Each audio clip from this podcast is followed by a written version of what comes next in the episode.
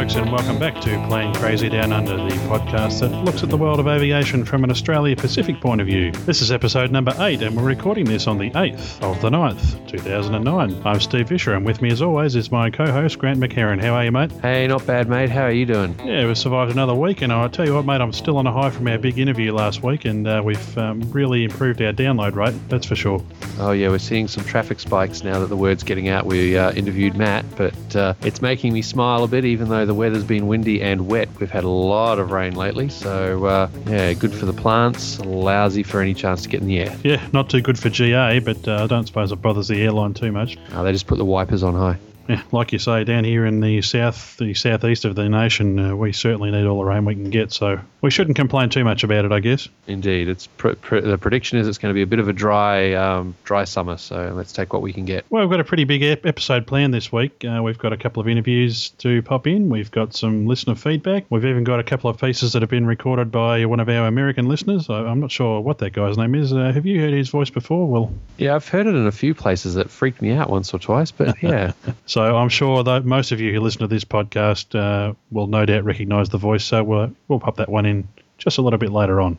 But for now, let's just do a quick recap of some past news. Uh, we've got a, a few articles here that we'll just mention in passing because they relate to news articles that we've done in previous episodes. Yep, that's right. Uh, the first one we've got up here, uh, as we've previously reported, there was an accident where an aircraft flew into the side of a hill near the Kokoda airstrip in Papua New Guinea, where um, there was a bunch of Australians on board who were going to go and walk walk the Kokoda track. Unfortunately, they all died, along with um, some people on board from Papua New Guinea, the pilot, the two pilots, and some guides. Uh, the Australian bodies were returned to Australia for burial, and we've just had notification that uh, the Australian government has decided to put forward $2 million to upgrade the Kokoda airstrip. There, according to a, a note in the ABC News, they're going to uh, improve communications and enhance the airstrip to make it safer to operate in bad weather. Yeah, as we mentioned in earlier episodes, it's it sounds to me like it's it's quite a remote grass airstrip and uh, sitting in some quite mountainous terrain. So uh, yeah,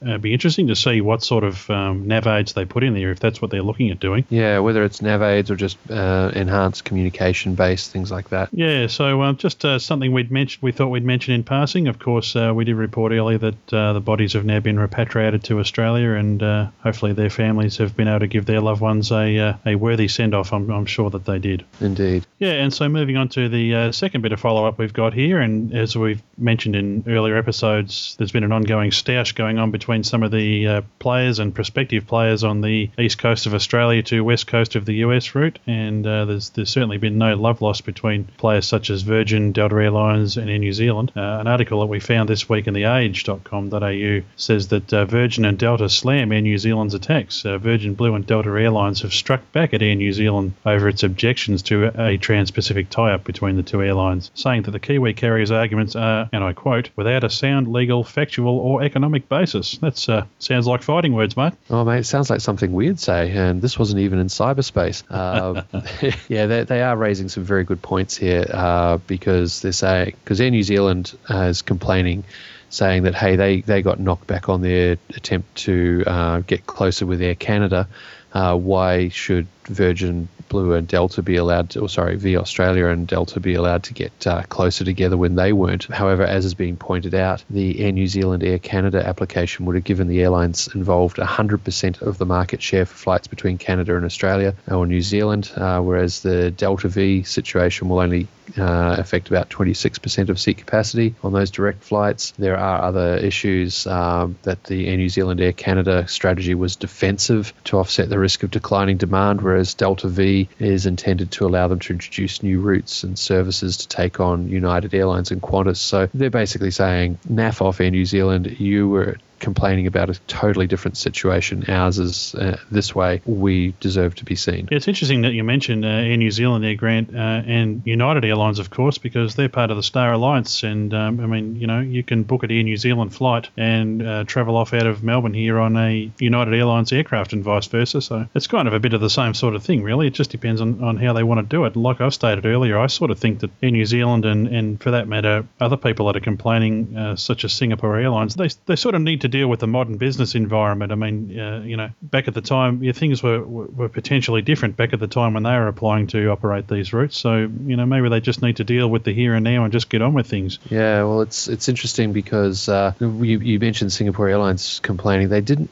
technically they didn't actually complain. It was uh, Tiger that complained, and in New Zealand that have complained. Whereas Qantas, Singapore Airlines themselves, and United have declined to object. So uh, it's, it's, it's an interesting one how they're all showing their alliances. Yeah, and the fact the fact there that they've declined to object, maybe that signals a little bit of uh, level-headed thinking there. You know, let's just see what happens and, and deal with it once the decision is made by the federal government. You know, they will make whatever decision they're going to make, and obviously the Australian Competition and Consumer Commission will uh, decide whether or not the uh, Delta V uh, alliance is uh, legal or not. So we probably just have to wait and see, like everybody else. Yeah, well, that's due at the end of next month. So due at the end of, around the end of October, the ACCC should be making their decision public. Mm, so as always, we'll keep following that story. It's it's certainly not going away in a hurry. And you know, in the meantime, uh, as I always say, it's good to see more competition on the route. It's it's certainly good for consumers. Well, speaking of more competition on the route, here's one we totally predicted a while back. We spoke about how uh, V Australia was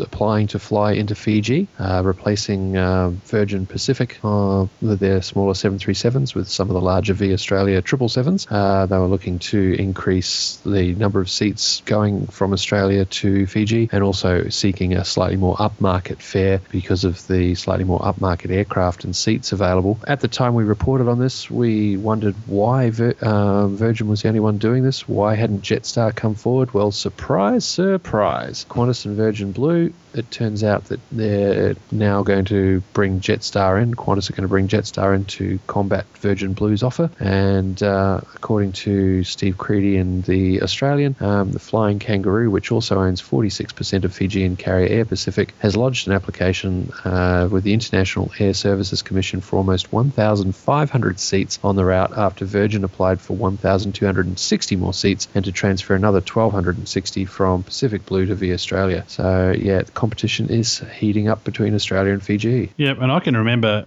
Here's a good example of where competition is great. Uh, now, I travelled to Fiji with my family back in 2001, and the only choice you had back then was Air Pacific, uh, and they had a flight leaving Melbourne at midnight twice a week. So I'm sure that's not the case now, although I haven't checked Air Pacific schedules. Uh, you know, I would assume now, with all this additional competition coming on, we would be getting much, much better service from them now. Yeah, well, the only, the only concern with this one is that it's becoming a standoff because because uh, if uh, Jetstar's application goes ahead, that move would, uh, if it's successful, that would actually stymie Virgin's daily 777 plans. So it may very well be that uh, they can't both increase the pie. It's going to be a zero sum game. One of them will get it, one of them won't, that kind of scenario. So we're going to have to keep an eye on this one. An interesting bit from a uh, scheduling standpoint here, Grant. I don't know whether you noticed in that article, it says that um, if V Australia can gets permission to operate that service with a 777, uh, that would allow an aircraft that currently spends 12 hours on the ground in Sydney between flights to the US to be used on the nine hour return trip to Fiji. Well, absolutely, those aircraft are not earning any revenue while they're sitting idle. So,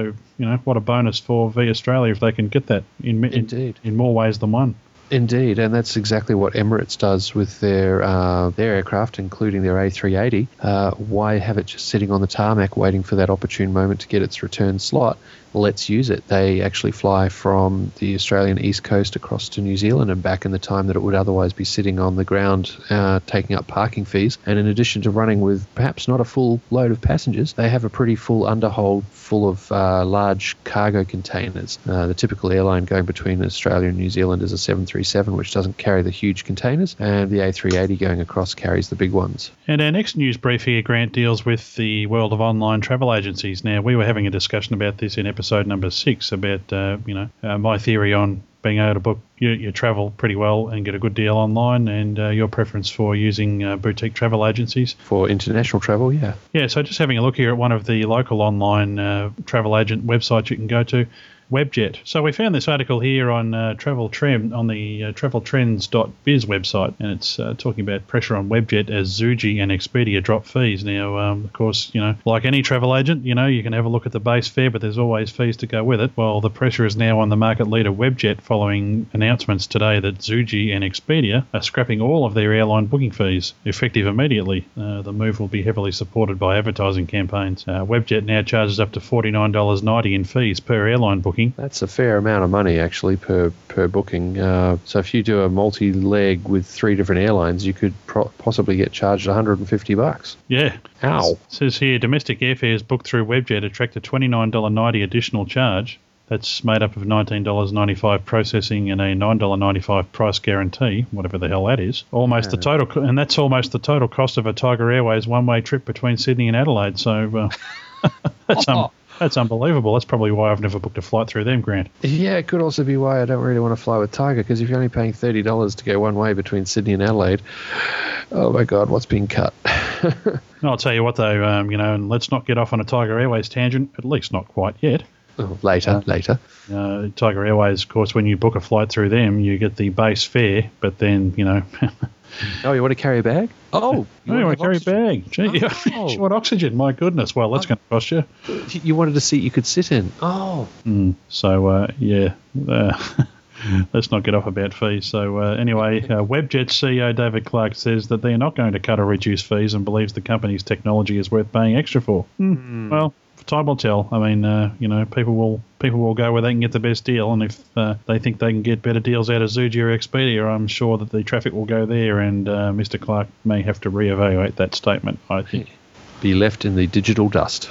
Speaking of uh, digital approaches, we uh, received an email from Veggie, a friend of ours, and uh, he's been been following us for a bit and wanted to make a comment on an um, item we'd raised a few episodes back about uh, laser pointers and some people being arrested uh, down the south in Australia. He said he gave a bit more clarity on a recent case where uh, air traffic control knew that there were some uh, idiots out there using their laser pointers to target aircraft and so on, and so uh, the police air helicopter was in the area coming back from a job, and uh, a jet on finals gave an approximate location, and the Pol Air helicopter asked to do a fly past, and in the process of flying by, they were actually illuminated by the laser pointer. So these idiots on the ground illuminated a police helicopter. So the really funny part is that the police immediately land and arrest them. I mean, good one, guys.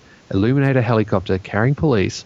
No wonder they landed and, and arrest them. So Veggie, who works in air traffic control, has pointed out that uh, yeah, it's uh, for an en route controller. There's not too much uh, issue for uh, not too much chance of being uh, shined, but uh, apparently they've uh, had a few lasers shined into the cab of control towers, which is just ridiculous. Yeah.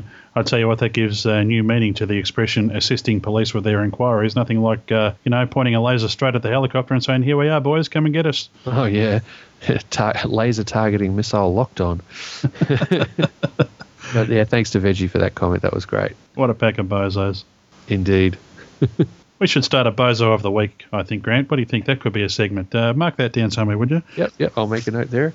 Although, sounds like uh, listening to one of the latest uh, UCAP podcasts, uh, the Uncontrolled Airspace team. They were talking about a guy that uh, Jack wanted to call a bozo, and Dave said, "No, no, no, no, no! Don't call him a bozo. That's being nasty to bozo." Remember, good old bozo the clown. Bozo the Clan. Now, we mentioned at the top of the show here that uh, we had some audio clips sent in to us this week by a mystery friend from the United States. Well, of course, he's not really a mystery, is it, folks? Most of you that listen to this podcast have come to us from the Airplane Geeks, and one of the members of Airplane Geeks is, of course, young Dan Webb. And uh, Dan has sent us a couple of audio clips. Now, there's two of them here. We'll play the we'll play the second one first because he's actually talking about, or he's actually providing a bit of commentary on a topic we covered recently regarding different aircraft types that uh, transit across the Pacific. So uh, we'll just play that one now. Yep, kick it in.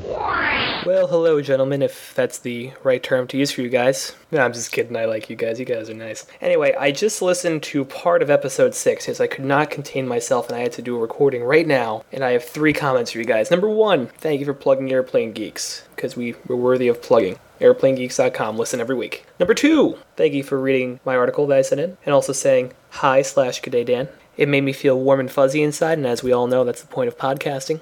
Number three, um, you guys talked about articles saying how United would stick with the 7-4 on its Australia routes, and a couple reasons why uh, they might do that. Number one, um, and this you know, is kind of a minor reason, and it could be valid if they compete with someone on some routes. All of United's 7-4s, well, almost all of United 74s have been reconfigured with their new business and first class cabins. Uh, none of the 777s have. So maybe on some routes they'd say, oh, we want to have this product out there, that way we can better compete uh, with other carriers.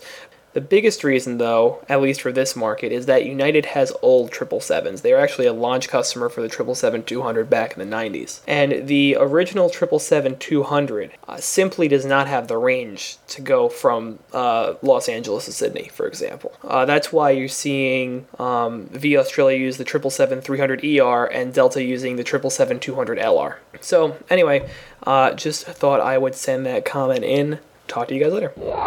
And so there you go. That's uh, yet another informative piece by Dan. It just goes to show how little we know.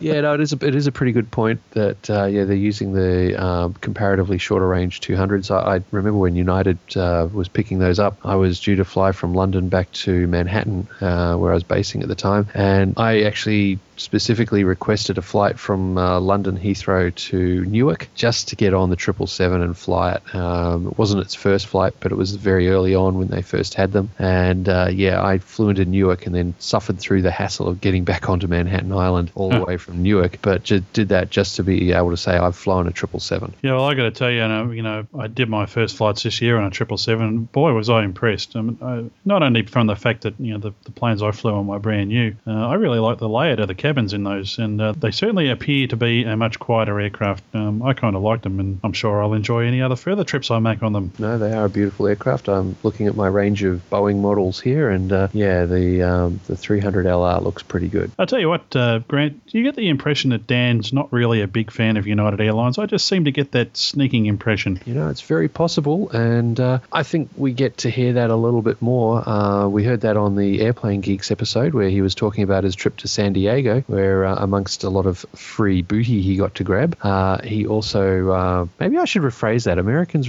think of booty slightly different to the way we do, don't they? Yes. Yes. Just, just disregard that last that last bit of commentary, our American friend. Okay, let's rephrase that and call it the free swag he got to take with him. There you go. yeah, I just realised that we should change that, but we can edit that out in post, whatever. Yeah, we can, but, we, but we won't. Yeah, probably not. Uh, but yeah, during his uh, trip to San Diego to experience the wonders of uh, an aviation conference, where most airlines had samples of their various business class seats and uh, amenities and so on available, I know that Dan got to have a lot of time getting very flirty and friendly with some V Australia uh, stewardesses and uh, various other flight attendants that were there. So, uh, fortunately, he's been very nice and he's done a specific version of his report just for us talking about Australian Airlines. Dateline September 3rd, 2009. See, doesn't that sound delightful when it said normal? And by normal, I mean American. Well, hello everyone. This is Dan Webb reporting for the Plane Crazy Down Under America desk, I guess. Last week I was at the National Business Travel Association conference in San Diego, and a lot of the airlines attend the show. Um, as the name implies, they're there to attract more business passengers. And the way they do that is by showing off their in flight product, often by bringing seats to the show. So, being the loyal, Plane Crazy Down Under listener that I am, I sacrificed and sat in business class seats for you guys. You're welcome. It was very tough. Donations can be sent to Rob Mark. No, no, I, sorry. I mean my PayPal account. Who cares about Rob? Maybe you should edit that out. Anyway, uh, continuing. So I tested out the products of V Australia Qantas, but also Delta and United as well. I figured I would mention them since they're on some of the Trans-Pacific routes. So I just want to go by class real quick. First, economy. None of the airlines had their economy seats during the show, but I did a little bit of research, and here's my conclusion. Avoid United. And here's the reason why. Their seat pitch is pretty much on par with everybody else, so that's fine. But they have the narrowest coach seat of, of everybody. So I would avoid that. Another reason to avoid United is the in-flight entertainment. On a very long route like Los Angeles Sydney, I would find in-flight entertainment very, very important. All the airlines except United have seatback televisions, so I think it's another good reason to avoid them. So for economy, avoid them. I think my pick would probably be V Australia. Once again, I haven't tried it out, but they do their seat pitch is very good. They also have the widest economy seat, and their in-flight entertainment looks really cool. I was able to demo their red system at the show, and I, Steve, I believe you were able to experience that as well in your recent trip, and I, I think it was really cool. But avoid United. Now, before I get to premium economy, I want to mention real quick United's uh, sort of, kind of, not really premium economy, economy plus. If you want to buy this, just know what you're buying. It's nothing really special. It's just a few extra inches of legroom in coach. Now that, that might be handy, but just that's all you should expect. Anyway, premium economy. So I sat in the premium economy seat that Qantas has in the A380, as well as the V Australia uh, premium economy seat, obviously on the 777. But before I get to the seats, I want to mention um, Virgin Blue here in V Australia. I want to give them brownie points because compared to a certain other Australian airline, they actually had flight attendants showing off their product. And these flight attendants really knew what they were talking about compared to the salespeople at the other Australian airline. So I, I really think that they put on a great show and they answered all my questions, and it was great. And the same thing goes for Delta United. Delta had flight attendants there, United didn't. Anyway, so premium economy, I love premium economy. I think it's a great idea that more airlines are adopting it. Um, the seats for V Australia and Qantas kind of similar in some areas. Um, the seat pitch very similar. They're same width. Personally, I found the V Australia seat a bit comfier just because it was leather. I found it a little bit more plush. But overall, I really don't think you go wrong here. Um, maybe you might want to choose V Australia because of that. Um, because of that system, uh, of the that red system, the screens were very nice and big. Personally, I, I really don't think you could go wrong either way. Next, business class, and all four airlines had this, so I'll do the Australian carriers first. And I'm going to give this one to Qantas. The Qantas business class seat, well, both seats are lie flat beds. Actually, all, for all four airlines are lie flat beds, which is very nice. The Qantas business class seat, compared to V Australia, first, it's a smidge longer, so if you're tall, that might be that might be important to consider but it gives you a lot more privacy. Basically, you're in a shell, it reclines into that shell, and plus has a bigger, it appears to have a bigger privacy screen. So I'm to give this one to Qantas, but once again, you're in business class, you can't go wrong. But I gotta give the American carriers mega props for these, and I think they actually have better products than Qantas and V Australia. Uh, Delta has introduced the lie flat seats on their 777-200 LRs, which is what's flying between Sydney and Los Angeles very comfy. Um, it gives you a lot of privacy because it's in a herringbone uh, configuration. Basically, what that is, um, you're basically there's a middle in the middle of the uh, of the uh, uh aircraft. Uh, there are seats coming out off one center row, uh, and they're off at an angle, and then the seats next to the windows are at angles as well. So I, I, think it's nice. It gives you a lot of privacy. Nice long bed, very comfy. I, I like the herringbone configuration because it does give you a lot of privacy. But because of that that configuration, if you are traveling with a significant other who you actually like speaking with, I probably wouldn't recommend the Delta seat. But the United seat, I loved. And United has these seats on all their 747s, all their 767 300s, and um, none of the 777s. But it gives you plenty of privacy, but still you're next to someone, so if you want to talk to the person, you can. A nice big screen, um, nice long bed. So uh, very comfortable. I'm gonna have to give this one to United probably, but for all these, you're in business class. You can't go wrong. And if you want to whine about it, um, you can give me your ticket and I'll fly for you. For first class, Delta and V Australia do not offer first class product. Qantas United do. Unfortunately, neither airline had their first class suites available. But if either airline is listening, listening and would like to give me a free ticket to test them out, I'd be very happy to. Steve and Grant have my email address.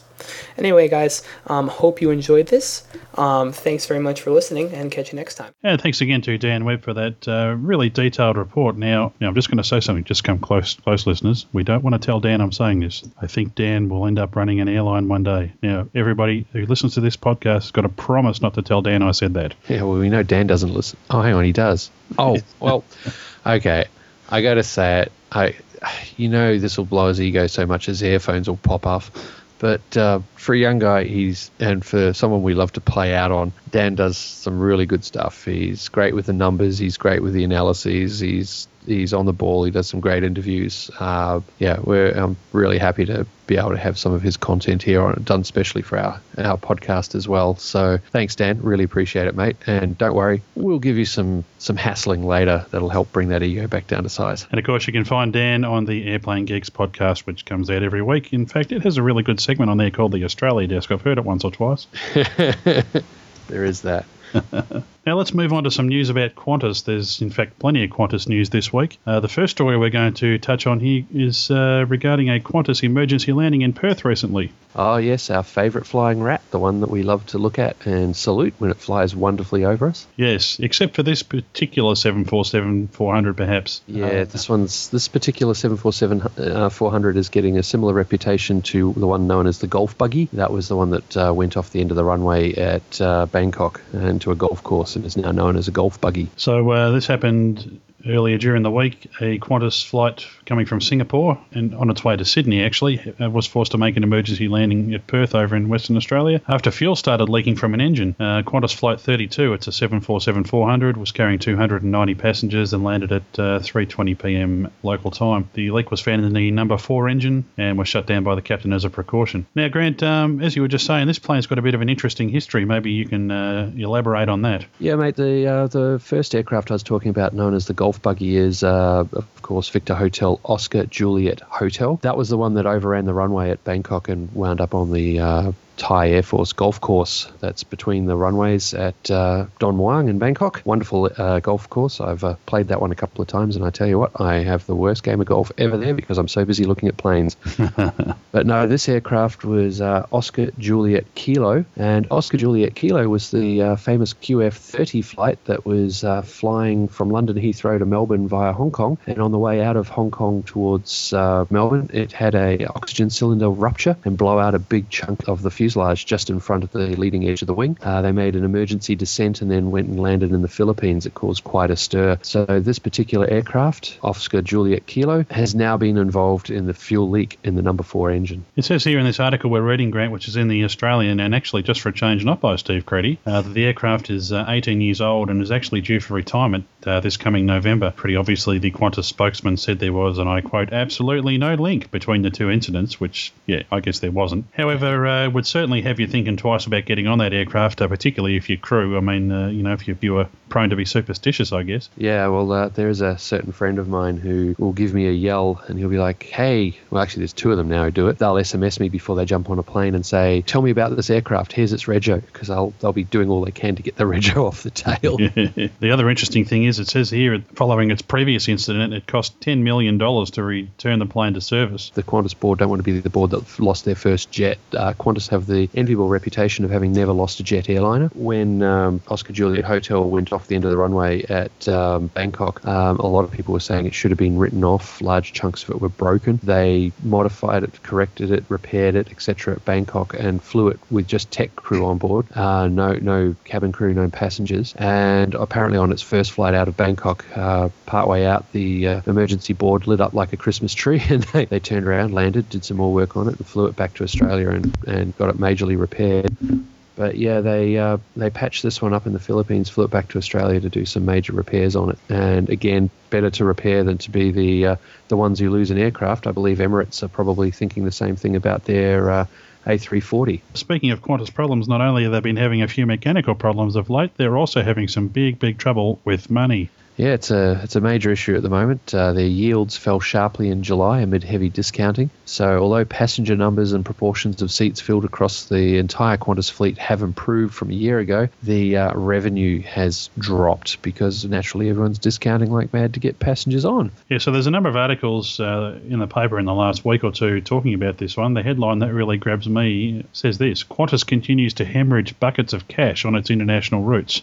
Yeah, that's pretty that's pretty dramatic talk, but uh, yeah, it sounds like uh, sounds like they've been having a bad month here. It says the airline's had its worst its worst month internationally in July since 2006. Yeah, no, it's it's not really good. Their uh, their ticket sales are down, uh, down 24 percent. And uh, people are not flying. It's as simple as that. And any flying that is going on is happening on rapidly, majorly discounted um, tickets. So, yeah, as it says, if uh, Jeff Easdown's article says if you uh, strip out the massive returns from its frequent flyer program, Qantas is hemorrhaging nearly as badly as its peers in the region. Jetstar's getting hammered. They're getting impacted from um, other uh, airlines in the east, especially the discount carriers such as uh, Air Asia X. And uh, on the Pacific, they've got V Australia and the Delta V situation coming along to beat them up as well.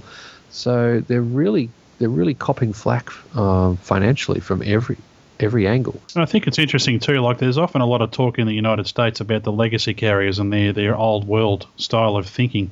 Qantas is is kind of locked into that same sort of thinking too, and and maybe they they don't really have much of a choice because their main old world rival, if you like, that had the same sort of thinking was, of course, Ansett. Well, Ansett don't exist anymore, and in their place is Virgin. Now, Virgin coming with a, a totally different business model, a different way of thinking, different enterprise bargain agreements Yep. uh, with their staff, with their pilots, and all that sort of thing. And although, and we've talked about this before, Grant, where uh, Qantas has set up Jetstar to try and do the same sort of thing, their mainline airline, I guess, operations uh, is, is still that sort of legacy carrier model. And it, it would be a shame in a way to see that go. We, we wouldn't want to see a premium, the premium sort of brand of that Qantas is to suffer too much. But uh, you know, what, what are they supposed to do in this sort of business environment? Well, I, I think what they're trying to do is uh, they're trying to go more Jetstar everywhere and uh, save Qantas itself for the uh, pr- for those premium routes. Uh, indications are that uh, there is an article out here about uh, Jetstar taking more and more um, more more and more of the uh, routes off Qantas mainline itself. They reckon that pretty much all domestic will be Jetstar, except for some of the lucrative routes like between Melbourne and Sydney. And that would be interesting in itself too, because uh, if you think back, uh, Qantas traditionally was only ever the international airline for Australia, the flag carrier of the nation, if you like, and uh, the domestic stuff uh, right up until really 2001, I guess, uh, or maybe not 2001, but say the mid 90s. Uh, the domestic stuff was done by Australian Airlines, which was originally uh, Trans Australian Airlines. Now Qantas took them over, or depending on who you talk to, they were merged, but they were basically taken over. And Australian Airlines became Qantas Domestic. My uh, my sister was with Australian Airlines as a flight attendant during that merge. Yeah, so it, it may, if what you say is true, then it, it looks like they may perhaps even be heading back to that way where, you know, we'll, we'll basically have a separate domestic airline again being Jetstar and Qantas just doing all the international stuff. Well, Qantas will stay on the premium area. Uh, see, the the thing that the Qantas group have to do is they've got to go up against Tiger. As you said, Jetstar, you know, Jetstar's expanding. The the um, the full service Qantas product is is losing money. Tiger's coming in there undercutting them. Uh, you mentioned how Virgin Blue have taken over from Ansett, and they're not they're like Southwest. They're a, a hybrid. They're not purely low cost. They're not um, legacy.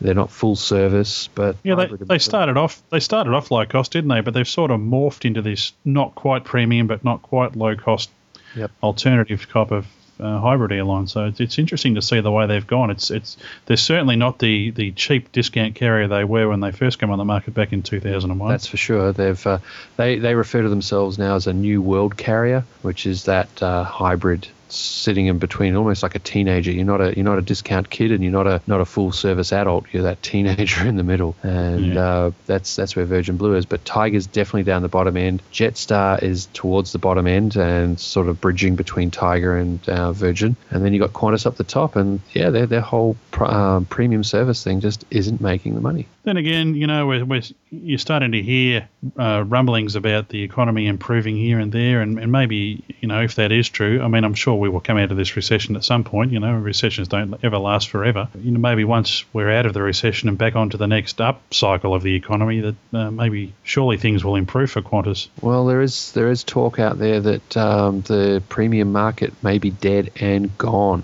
and may never come back, even when the recession picks back up. Uh, the stigma of first class, business class, the stigma of companies blowing too much money on travel, you know, that may all just impact it and get rid of it almost entirely. So this is something that airlines are really looking at around the world at the moment. Will it ever come back? Will it ever be like it was even before 9/11? People are obviously not so loose with their money as they were a few years ago, and businesses most certainly aren't. And uh, you know, Yeah. that's that's really where Qantas is, is hurting because businessmen, if they're travelling, are travelling back on cattle class with the rest of us. Yeah, or going Tiger if they're really, really trying to cut the costs. It's Ugh. yeah, it's what happening. sort of what sort of business would do that to their employees, Grant? Ah, a few self-run ones, a few small ones, things like that. Um, yeah, not ones that I want to work for, that's for sure.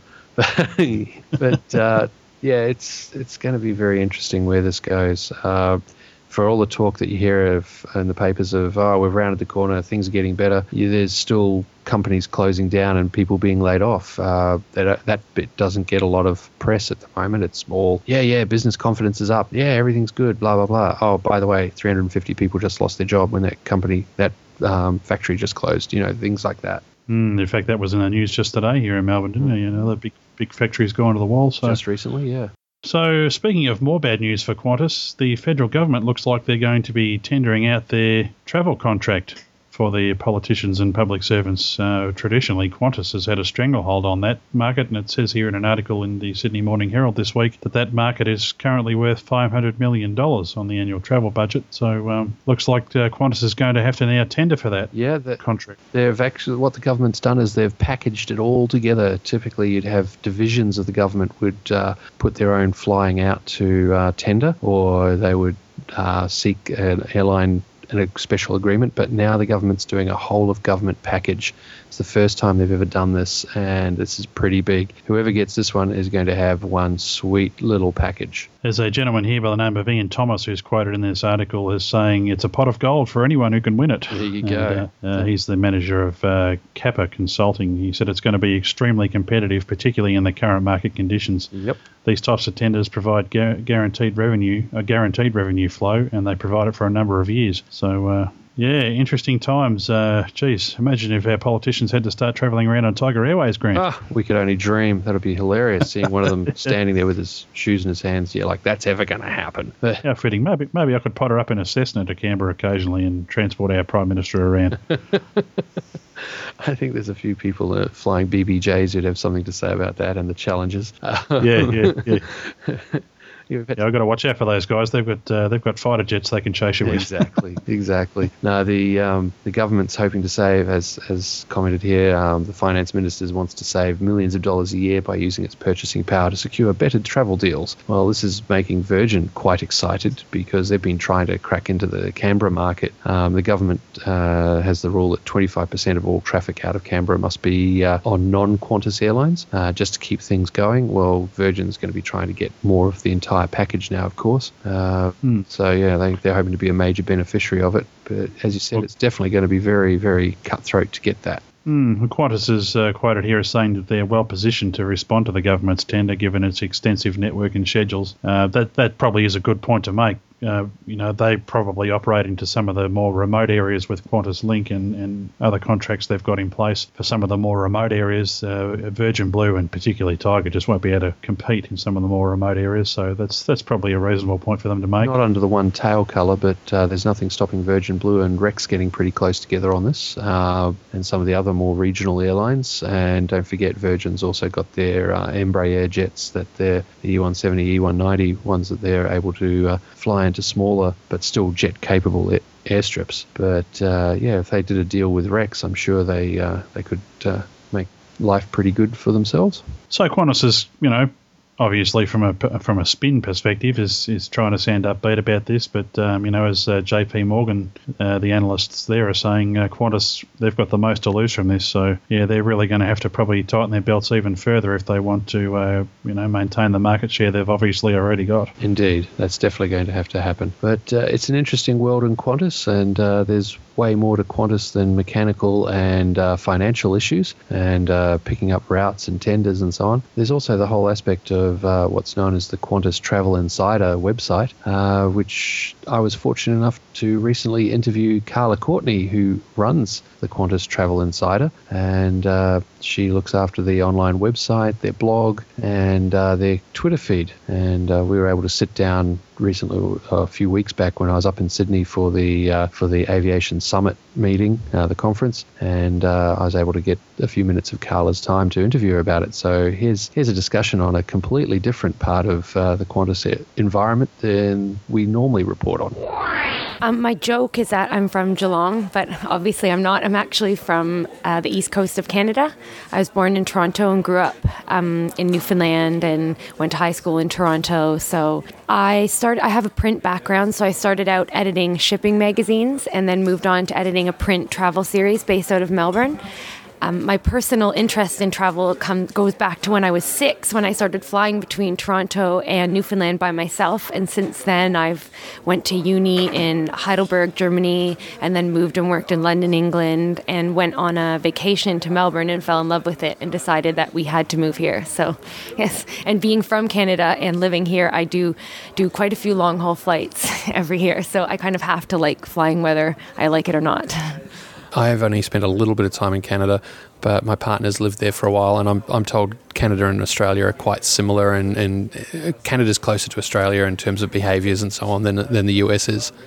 Um, that probably is somewhat true. I guess we're both Commonwealth countries. We've got a lot of space and not a lot of people, so we're kind of laid back and chill and have that little odd British edge that comes out in certain ways, like having the Queen on the back of our coin, and but you know the pub culture, the relaxed culture. I think that's definitely true. Have you done any other blogging and online kind of worlds before you picked up the Travel Insider gig? Um, like I said, my background more comes from print, but one of my first online jobs, and this was back in 2000, was with World Vision Canada. So this is when they were just starting to develop their site. So I worked a bit on their online content strategy. Um, wasn't blogging, but more just articulating what World Vision does and making that suitable for the digital space. Uh, my husband is really involved in digital, and he's had a blog for quite some time, so I've contributed and helped him with that. And I recently started my own blog. But yeah, my background was definitely more print than digital before I did this. Travel Insider began uh, late in 2008. Uh, was the was the blog an add-on, or did it was it there from the start? Yeah, the the Travel Insider site is I guess, a sort of content portal that's hosted by Qantas.com. And the blog was a part of that since the beginning. So I run the whole Travel Insider site. And the blog is just one little part of my job. But yes. So, um, yeah, the blog has been there from the beginning, but it's really grown because I guess I've got to kind of be reactive with the blog to the types of destinations and content that I think users might be interested in. And I do that by looking at the articles across the site that are getting the most traffic through Twitter to see what destinations people are interested in and just kind of following current events and things that are happening. So, for example, Qantas launched a flight direct to Buenos Aires, and that alone just sparked a lot of renewed interest in Buenos Aires as a city. So, we made sure to get more stuff up on the blog like that. So, yeah, but the blog's been there from the beginning. It's just kind of grown and evolved since. How were you recruited into the role? How did how did they pick you up? Did you fall into it, or were, you, were they targeting someone? How did you, how did you start here? Um, well, I luck, but no, I was working in Melbourne and I was, I guess I'm really interested in travel and publishing, and it's hard to land good jobs in that, obviously. There's few and far between. Um, I saw this ad come up and I simply responded to it. So I came up to Sydney and I moved up to Sydney for this job from Melbourne. So yeah you, you can find things on Seek and get a job, I guess, is a lesson I learned. Excellent, yes. And that was a plug for seek.com.au. okay. Uh, is it just you working on Travel Insider online? Um, I guess I'm the hub. I get a lot of support from Qantas, so I work with their uh, customer or their online experience manager, Nicole Leeson, and I work with writers around the world. So the blog is, I guess, I kind of I do some writing myself. I manage the type of content that we need, and then I commission writers around the world. And I also work with the In Flight magazine team. So a lot of the content from the In Flight magazine goes up on Travel Insider, and I work with their editor and their art director and things like that. So yeah. Okay, cool. I, I, was going to want, ask actually if um, how much of the content wound up on Dead Tree as opposed to purely online.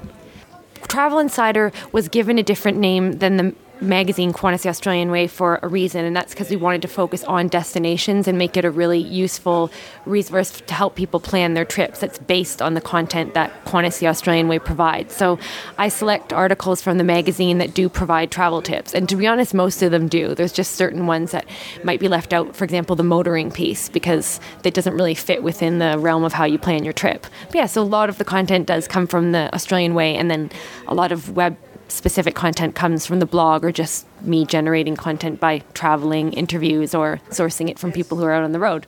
Okay, so let's talk about your readership and traffic levels. Uh, how's how's traffic going on the blog? Is it uh, running steady, increasing? Where's it at?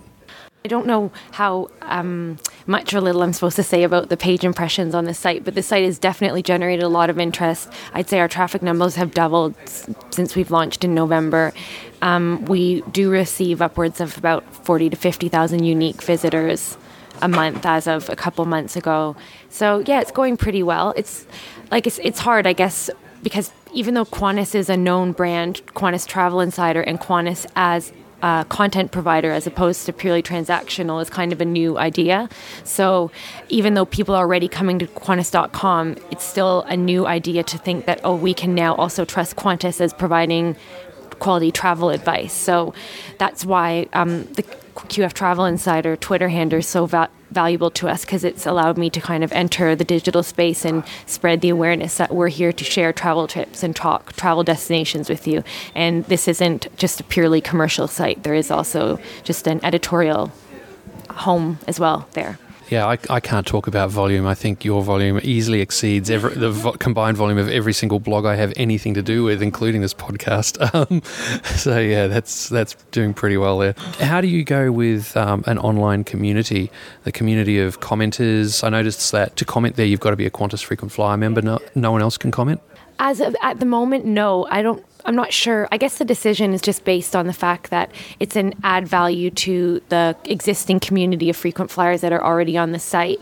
I can't comment on whether or not that will change in the future, but I guess it, it is a barrier to entry, not just that you have to be a frequent flyer, because I mean, there are six million of them from what I understand. So it's not that limiting, but I guess you've got to I don't know my frequent flyer number off by heart. So sometimes I think a bigger thing is just wanting to say something quickly and not having the number on you to log in. But um, so beyond the commenting on the flight on the site for frequent flyers, we also use some of the feedback that we get from Twitter. And if you notice on the blog, I'll do a your travel tips thing. So I'll ask people questions on Twitter say where's your favorite place to have breakfast?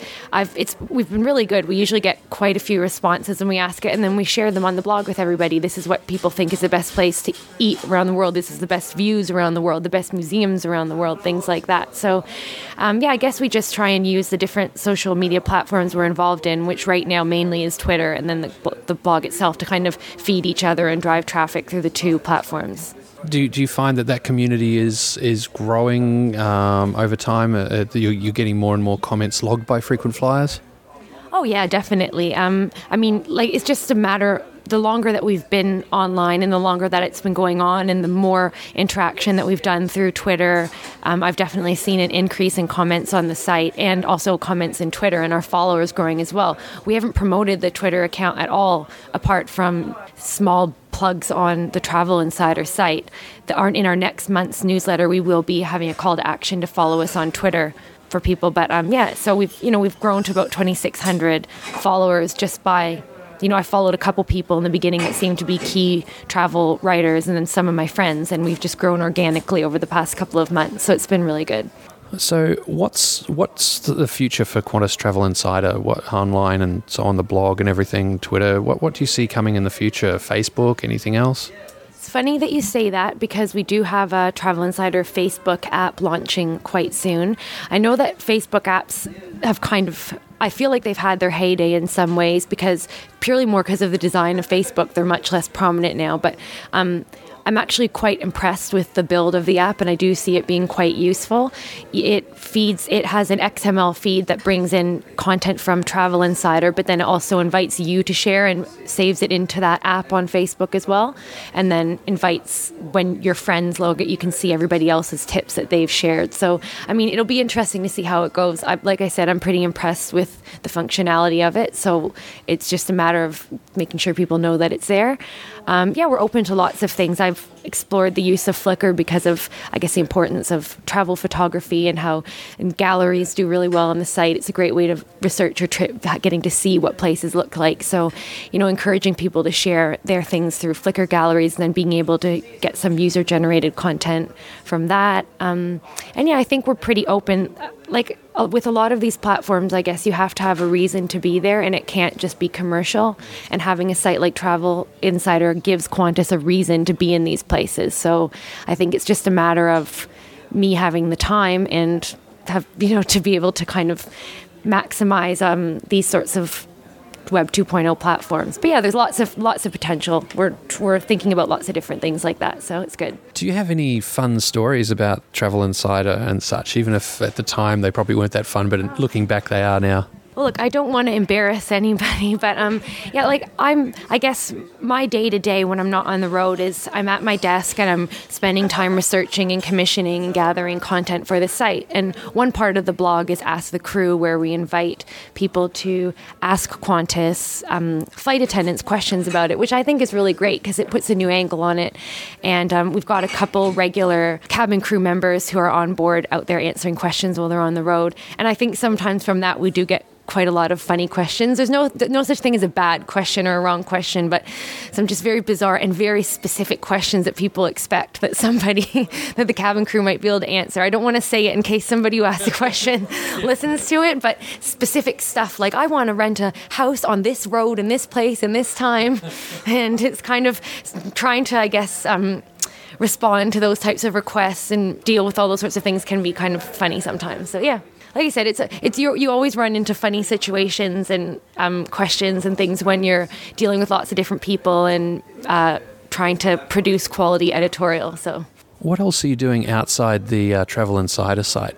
I am a, a not I don't want to say I'm a Renaissance woman because it sounds really braggy, but I'm a woman who does a lot of things. So I do have my own blog, The Frequent Buyer, which has nothing to do with what I do for Qantas, apart from the fact that I suppose it's related to my travels. The frequent buyer being a play on words. Obviously, I fly a lot, I travel a lot, and a lot of my travels are based around shopping and spending money. So that's sort of what that's all about. Um, I do a lot of photography, so sometimes a lot of that does come out. You'll see that a lot of that online, and I do work with some other websites within ACP. That's the company that publishes the In Flight magazine, and um, I'm one of the co-producers of a bicycle film festival in Sydney. So I'm mainly doing some of the creative stuff behind that. There's a team of five of us who are all working to bring the films that were curated in New York, but we're also getting some local content, putting together some art shows, and trying to raise awareness for cycling. So I'm promoting air travel, and I guess I'm offsetting, doing my carbon offset by promoting um, bicycles as well. So yeah. So anything you want to say about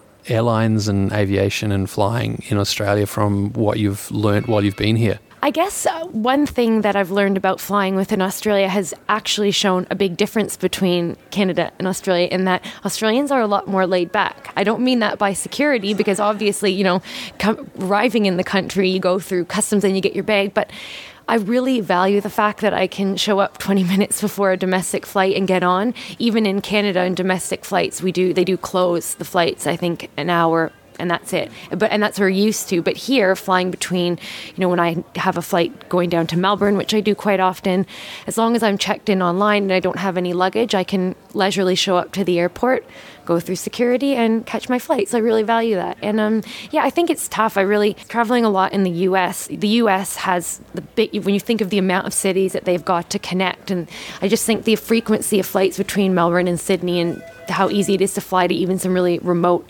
destinations in Australia sometimes amazes me that 20 million people and then visitors can support that amount of air travel. So, yeah, like I said, I value the laid back nature of it and I value the amount of destinations that are covered by the domestic carriers. So, yeah, it's good. Is there anything else that I haven't asked you that you'd like to say while you've got this opportunity?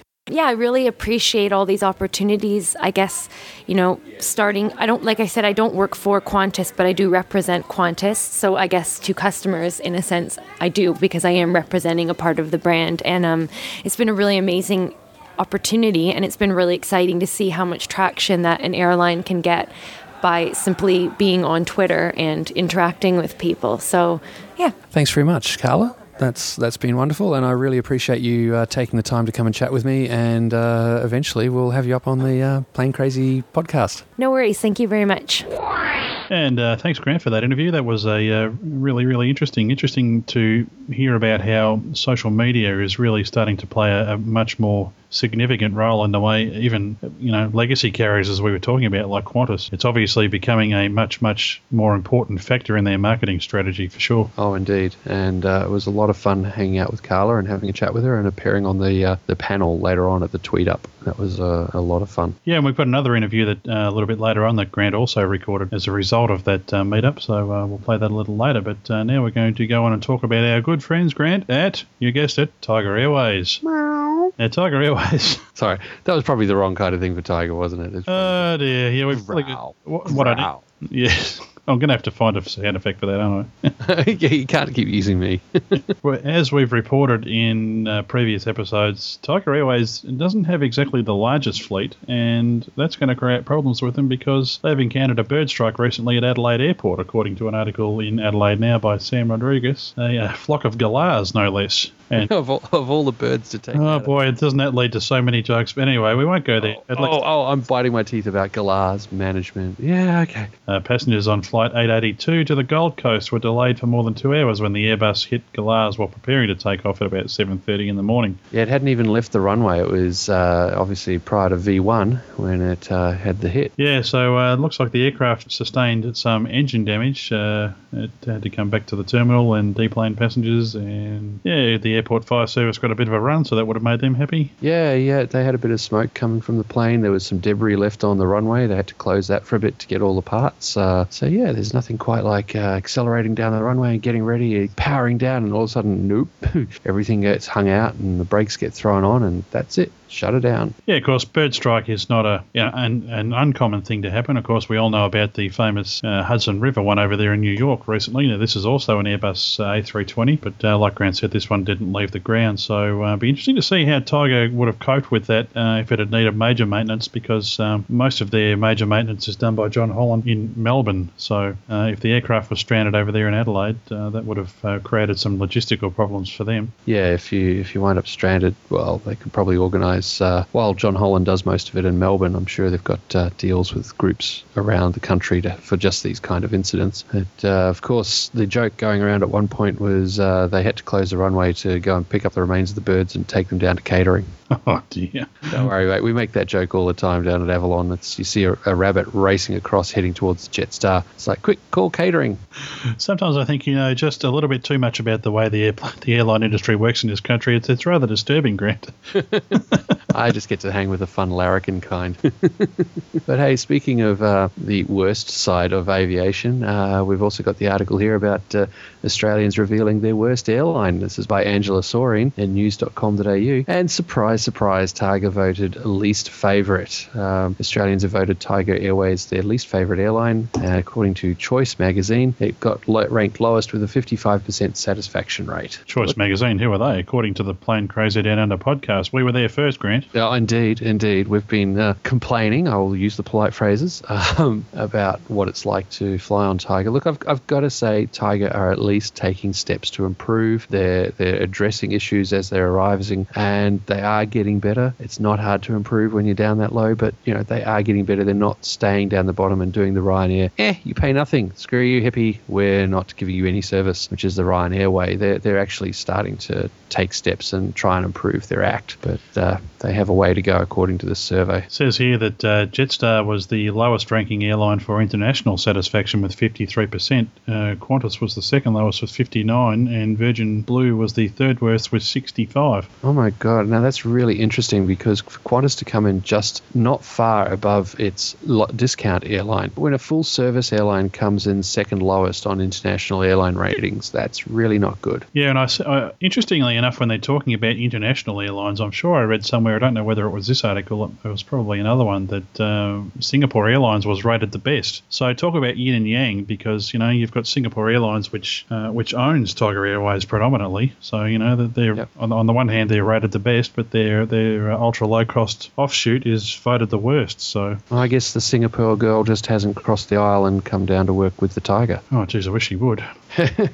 Okay, and speaking of all things uh, Jetstar and low cost airlines, uh, another article that we just popped up tonight from a website called lookatvietnam.com, Grant, uh, talking about Jetstar operating up there in Asia and Jetstar Pacific. Yes, that's right. Jetstar Pacific. It was previously known as Pacific Airlines, and uh, in May 2008, it uh, operated as Jetstar Pacific after organising a very tightly cooperative agreement with uh, Jetstar Airways, the uh, one we love from Qantas. Uh, so they started using the Jet and Orange Star logo. They put Jetstar all over things, and there's now concern in Vietnam that uh, they may be trying to represent themselves as Jetstar rather than as Jetstar Pacific. So the headline screams here is Jetstar Pacific violating Vietnamese law. So They apparently got uh, approval from uh, various Vietnamese government agencies to use the three brand names of Jetstar, Jet with an orange star, and Star Class. But uh, CAV, which is the unit of the Ministry of Transport that regulates commercial airlines within Vietnam, uh, reportedly believes that their continued use of their logos may cause people to confuse the Vietnamese airline with the Australian one. So, yeah, getting kind of interesting over there. This is not. This is not specifically Jetstar that we talk about a lot, but it's uh, the Jetstar Pacific Group.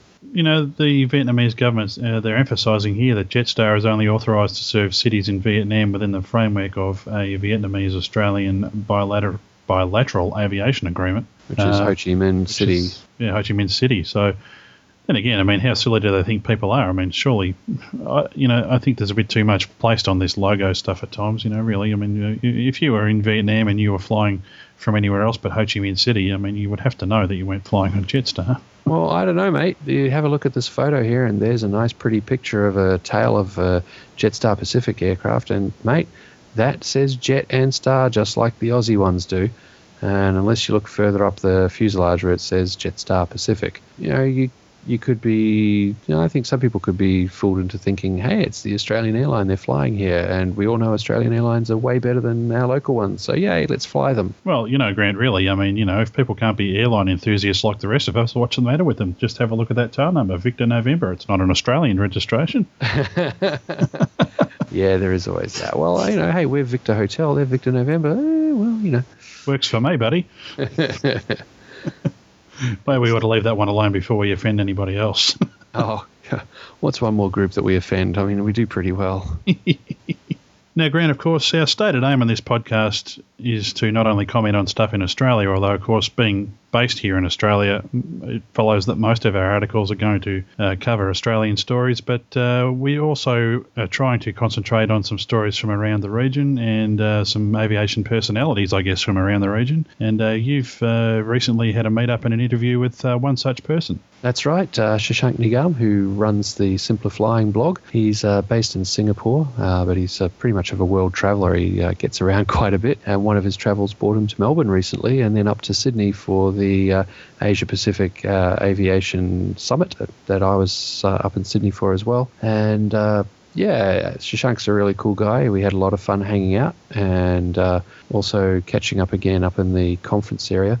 Uh, we actually put on a combined uh, SimpliFlying and Plane Crazy Down Under tweet up where uh, we got a whole lot of people together, um, had some drinks and nibbles, and we put on a quick, uh, quick panel, which was uh, Carla Courtney, who we just heard before, myself and Phil from uh, Pacific Blue. Uh, we were discussing Web 2.0, social media, and aviation. And uh, yeah, it was great. And it was, I'd love to say it was my idea, but Shashank was the guy who said, hey, why don't we do this? And uh, between the two of us, we put it together. But it was mostly his driving and energy that made it happen. The guy is really a lot of fun. And uh, he's got some great ideas about uh, marketing and branding in the aviation world in the modern day. And uh, yeah, this interview was actually recorded after he had returned home from the conference. Uh, we never really got a chance to sit down and, and record an interview like I did with Carla. But uh, yeah, this, this one's pretty interesting and it uh, covers his views on a lot of areas and what he's doing with his SimpliFlying blog. Hey, this is Grant McHerron from the Plane Crazy Down Under podcast, and I'm here interviewing Shashank Nigam from uh, the SimpliFlying blog. How are you going, Shashank? Very good, Grant. Thanks for doing this call at such late hour in Melbourne, and it's good to be talking again. Yeah, it's uh, this is definitely the interview that uh, we should have done while we were together, but never really quite got the time. Yes, you had Carla awaiting you, so I thought that took higher priority. yeah, there was there was Carla to interview, and there was um, the thingo, the tweet up to go to, and uh, yeah, when we weren't up there, we were too busy running around getting up to uh, mischief down here. Oh, yes, exactly. That actually went quite well, don't you think? Yeah, no, it was really good. Um, the the tweet up was awesome. The uh, the session in Sydney in general was pretty good. You, your talk seemed to go pretty well. And uh, your time down here in Melbourne was a lot of fun. We tried to squeeze in some level of aviation for you, as well as a bit of tourism with your friend. Oh, absolutely. It went it went fantastic with the with the flight simulator that I tried. That was good, and the balloon ride that almost was. The the one where you got to see it in the bag on the trailer. Exactly, exactly. and being in front of the MCG in freezing winter for some reason at 6 a.m. or 5 a.m. what- whatever it was. Yeah, it was it was kind of early. It wasn't that cold. It was you know somewhere around one to three degrees. It hadn't gone negative. Yeah, I mean, not as bad as my Boston days. Well, let's let's kick off the uh, interview. Um, first of all, I'd like to know about you. Um, tell us about yourself, what you've studied, where you've worked, your background and experience with branding, uh, the books you've written, all that kind of stuff. Give us a background on Shashank. Wow, what what I've studied? I studied in Singapore and in the US at Singapore Management University, and then at Carnegie Mellon, I did a a degree in information systems management and in business management. And after that, for a couple of years, I was working in Boston at an IT company which sort of competes with Google. It's in the search space. And then I got bored of that because I was too interested in planes, and that's how SimpliFlying came about. And the other side thing that had happened earlier was I had written two books on branding while I was in college with a professor of mine. So there was an inherent interest in branding and planes, which I love to watch and try to identify the models. And that grew on me while I was in wintry Boston in February, where it would get really dark and I'm trying to fill up my time. And I was trying to read articles at my two intersections of the interests, airlines and branding. And guess what? I, I found a couple of articles on the internet, and I realized that there were companies like Interbrand or Futurebrand, which were doing branding for everything from Starbucks to Coke to planes. And there were airline consulting companies in the world which focused more on airline as a transport, so more on the operational stuff like network planning and routes and fuel hedging and the operational stuff. And I thought, you know what, let me just start SimpliFlying the blog. That's when it started, and start doing three case studies on airline brands per week, which still go on till date. And till date, I've done over 220 case studies on airline brands on SimpliFlying. Wow. Yeah, which have been read like over 200,000 times. Excellent. So, so what year did you start SimpliFlying? February 2008. Okay, cool. Okay, now something I, I know that you've produced is the uh, six times branding model. Is that how you pronounce it? It's 6X airline branding Okay. model. Yeah. So the six X branding model. Um, can you tell us about that? Yeah, I realized about four to six months into doing SimpliFlying and these case studies that I was doing that branding for airlines for the airline industry is pretty different from branding for other industries. For example, you have things like weather, which affects, which is not in the control of the airline, but directly affects brand perception of the airline. You have aspects like um, brand captiveness, which is generally how long the customer is engaging with the brand. Generally, for a can of Coke, it's about two minutes or maybe five minutes. For a Starbucks coffee, it's about 20 minutes to maybe one hour. But for an airline, it can be anything from two hours to 22 hours, depending on the time of the flight and the duration of the flight.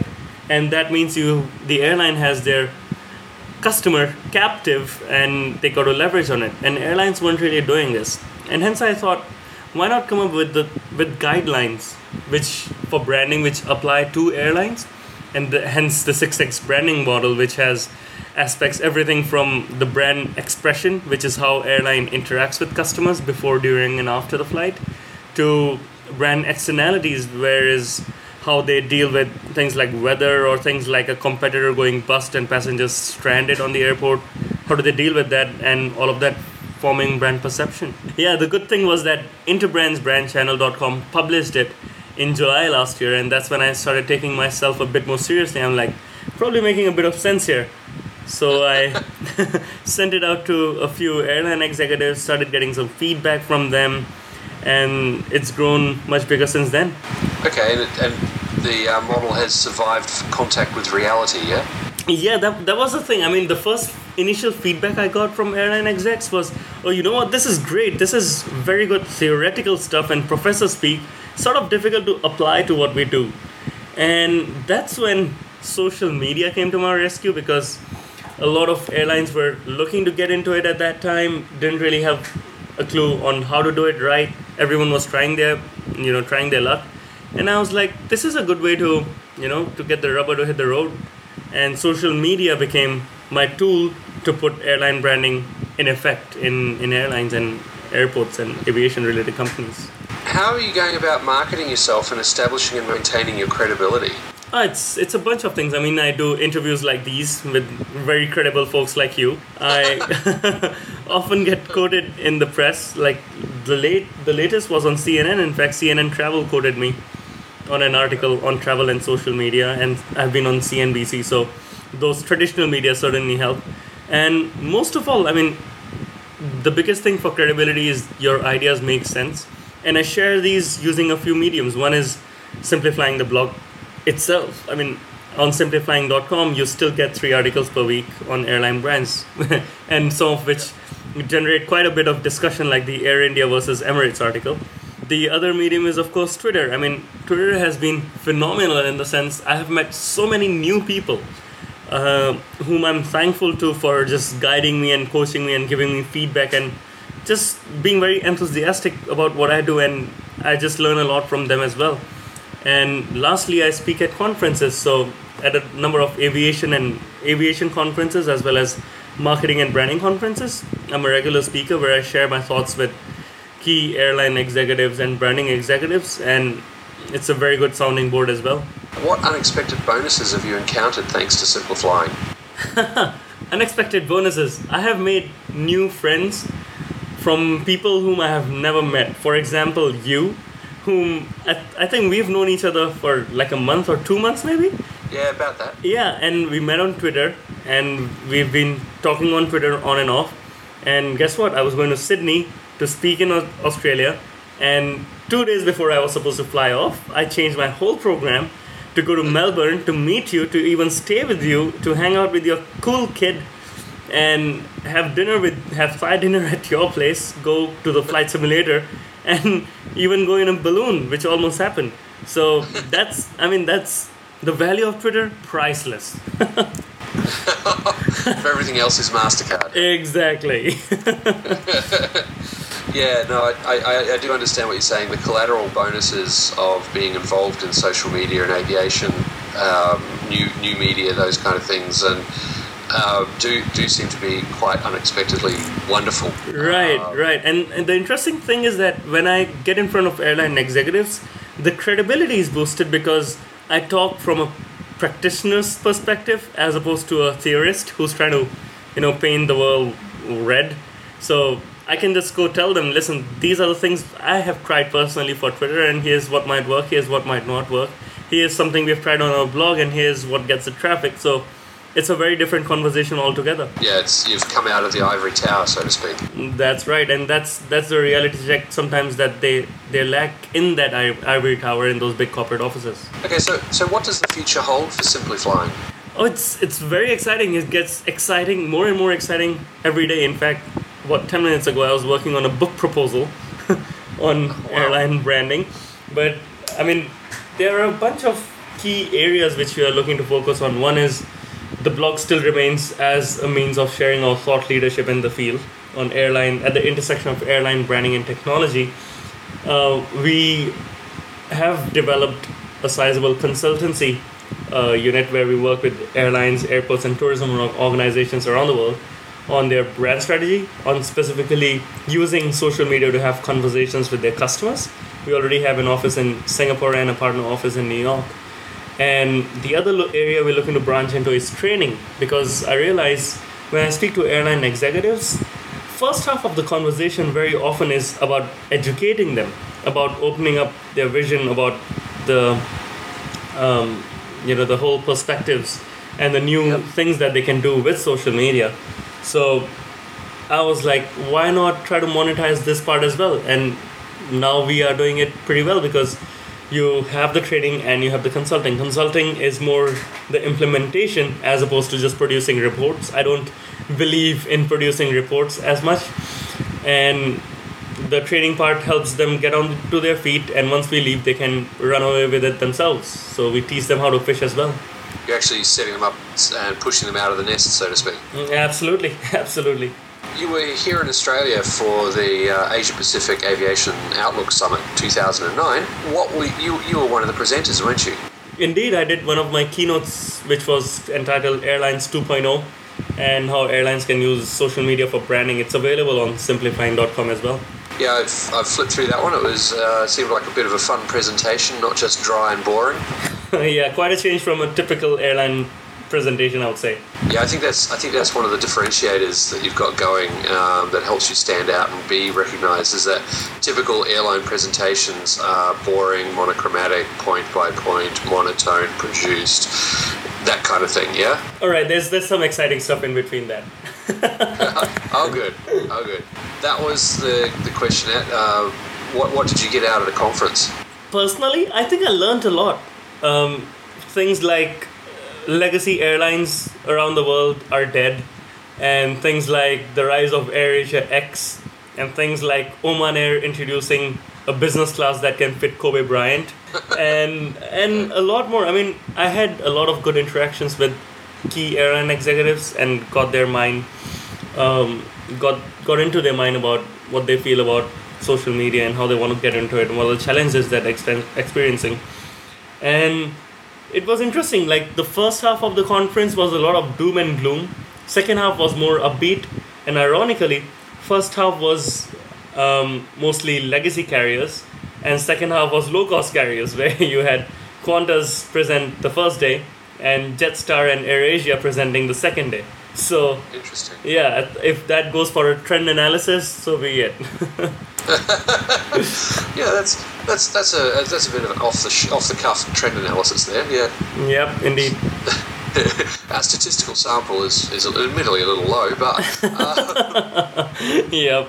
Was there anyone from Air India at the conference? No, I think they're busy managing Air India itself.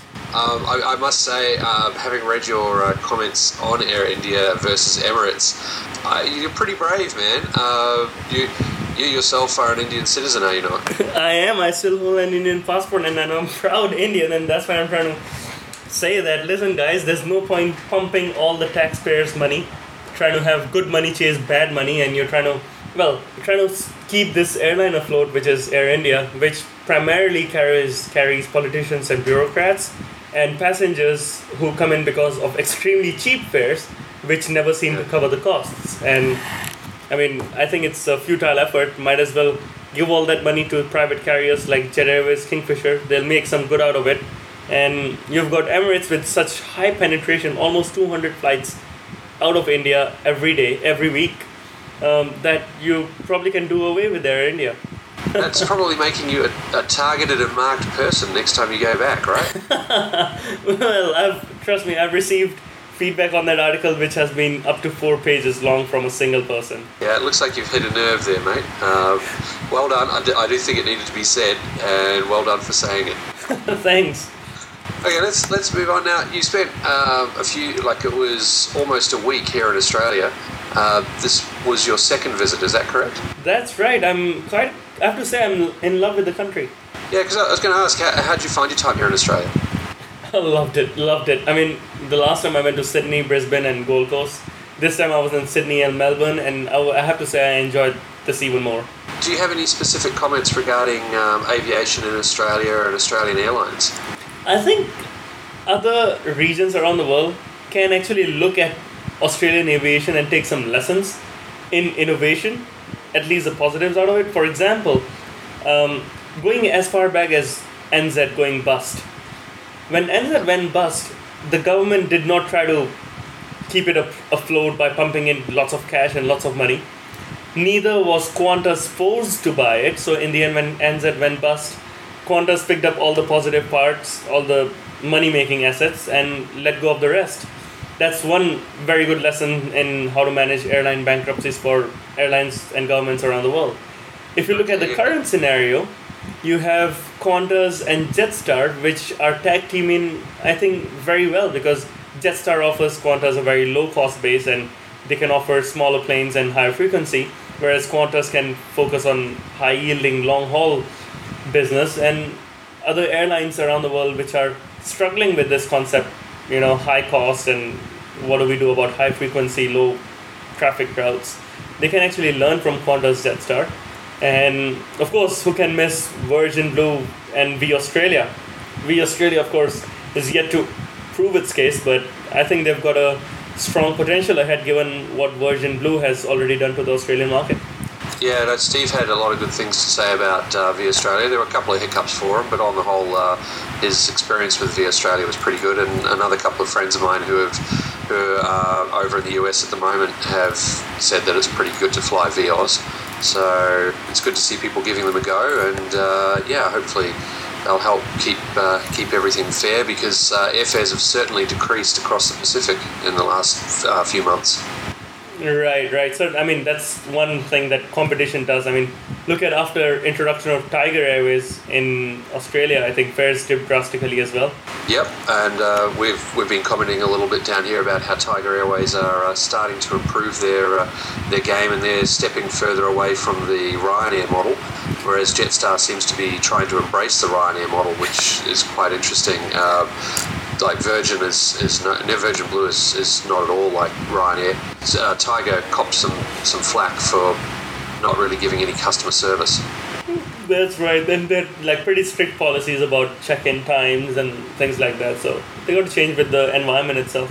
I mean, you can get away with those strict policies on um, check-in time. It's just how you handle briefing people on them and reminding them of it. And they, they cop some flack for apparently not telling people when they closed flights, not warning them and things like that, and then not being around when when problems arose. But uh, they are taking steps to improve that, which is a wonderful thing to see. It can only help Tiger's market share go up. Right, exactly. I mean, once you develop, see, there's a core product you cannot change much about, but you can certainly change the service delivery. So things like notification well in advance that the gate is about to close can certainly go in a long way in you know saving the disgruntled passengers some trouble.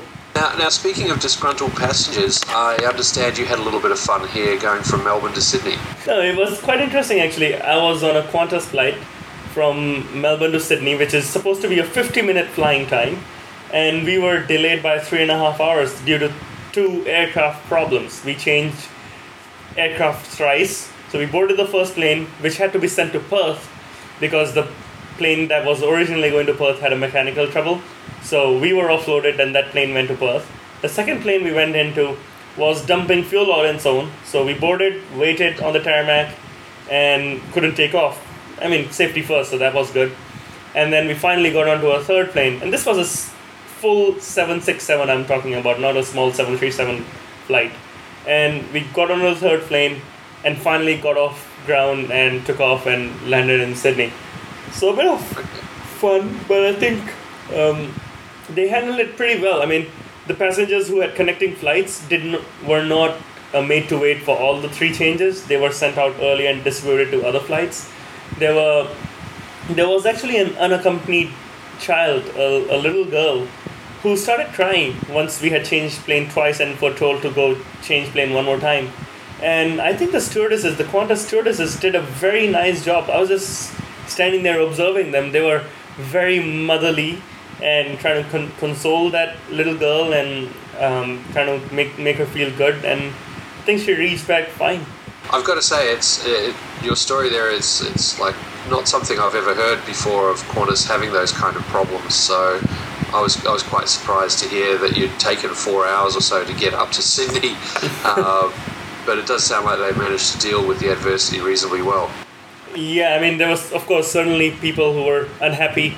There was this lady who was supposedly a very very very frequent flyer, who was just just cribbing all all along and not happy. I mean, but I think sometimes it's the people who choose how they behave. I mean, I was just having fun chatting with all the crew there on how to deal with the problems. So I was just learning a lot. Yeah, it is. It is very much how people choose to deal with situations. That much is certain. So, in, in that frame of mind, um, that's bringing us to a close here. So, is there anything I've not asked you that you think I should have? Is there anything else you want to say? Where I'm going next, maybe. Where you, you were saying earlier that you were um, when we're before we hit record that you're preparing some uh, some new travel plans. Just where are you going, sir? Uh, quite an interesting bunch of months coming up. In October, just in October, I'm going to be leaving from Singapore for Barcelona to speak at a conference, and then to Boston, my ex hometown, to speak at another conference this time, and it might include Chris Brogan, the famous social media celebrity. Oh, cool. And then to Abu Dhabi to speak at an aviation conference, then to Los Angeles, and then to India so I was just getting done with my India domestic bookings, and it's interesting how different sites are still offering very different prices on Indian domestic flights, and there's a lot of work there, there to be done for transparency when it comes to that. So yeah, quite a bit of travel coming up, and I'm really looking forward to that. Yeah, indeed, that's that's a lot of travel and a lot of conferences. Uh, so that's Barcelona, Boston, Dubai, Los Angeles. Was that correct? that's right. And then India. Wow. That's right. It's going to be a fun year.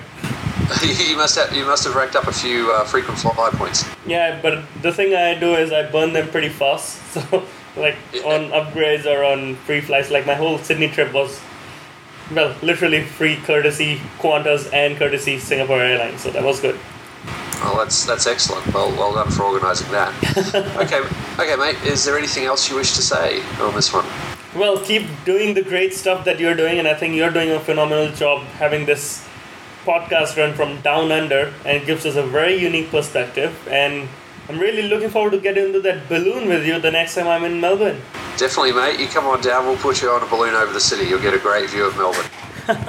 Fantastic, Grant. Thanks a lot. Yeah, mate. So that was a really interesting interview, and uh, big thanks to Shashank uh, for spending the time to do that. I, uh, sorry, I'm uh, sorry I missed the opportunity to uh, meet him myself. Yeah, it was just bad timing. Your your schedule just didn't allow a lock up while he was here in Melbourne. But uh, yeah, no, we had a had a pretty good time, and here in Melbourne and in Sydney, and it was really great hanging out with Shashank, and we're remaining in touch. So uh, who knows what the future may hold for catching up again. But anyhow, mate, after quite a few pretty interesting segues in this uh, episode so far. I'm not really sure how to segue out of an interview with Shashank on uh, modern branding and airlines and our next item. Yeah, well, uh, this one's actually quite a serious story, and I guess in a way, it's it's it's in one way it's a sad story, but on the other side of things, it's actually uh, you know quite a positive story. It's talking about uh, the re- repatriation to Australia recently of the uh, last missing Vietnam serviceman. Yep, uh, I, I, did mention this in an episode a while back. While I believe it was while you were in the US, we mentioned the the fact that they um, the RAAF had finally located the remains of the last unknown and missing airmen from uh, from the Vietnam conflict. Uh, the RAAF had done a lot of work to locate all their uh, dead and missing airmen, and uh, this was the last crew that they they had no idea where they were at, and they finally managed to find the the wreckage and the remains. So, uh, Flying Officer Michael Herbert and Pilot Officer Robert Carver, uh, they were lost in 1970, and they were only found very recently up in the Vietnamese jungle. They were uh, part of uh, Royal Australian Air Force Number 2 Squadron, and uh, they were flying a mission over Vietnam in a Canberra bomber. They went missing and uh, were found near the border with Laos uh, in the remote Quang Nam province, and uh, the wreckage was only found in April. Yeah, so basically they're brought back and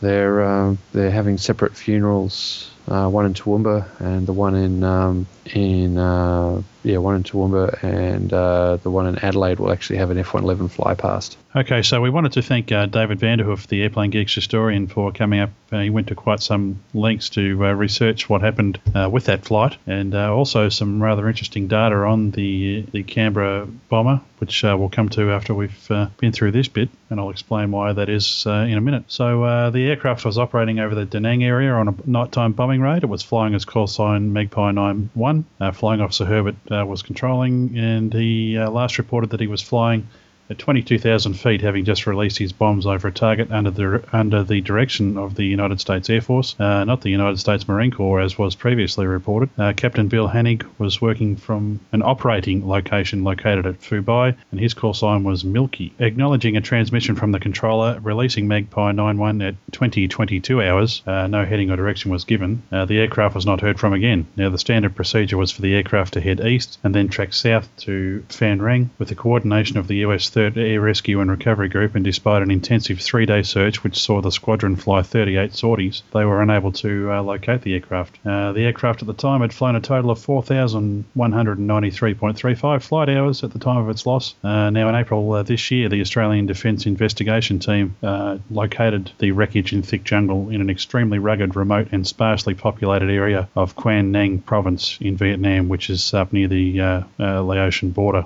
Wow, that's that's a lot of research that he's done. That's pretty cool. Yeah, I apologise for my rather uh, stilted reading of that, but I just thought it was really interesting to get quite a detailed history on, on the mission and when they were lost and um, and how they were lost. And actually, David's actually also uh, come up with some rather interesting. Uh, he's actually found some images of the aircraft, which we might actually put on our website if we can, Grant. Yeah, definitely. We'll include them in the show notes. Yeah, so uh, fantastic news that uh, you know those those two airmen were found and uh, returned to back to Australia, and um, fantastic for their families that uh, after all these years, 1970. I mean, you know, it's it's a, a very very long time, 39 years. Yep, that's uh, that's right. It's been quite a while to get that final closure for the families and let them uh, have the final send off. Pilot Officer Robert Carver has is being buried in Toowoomba uh, with family, and while uh, Flying Officer Michael Herbert, who's from South Australia, is actually having a state funeral at uh, in Adelaide, and there's going to be an F-111 flypast as part of that funeral. Uh,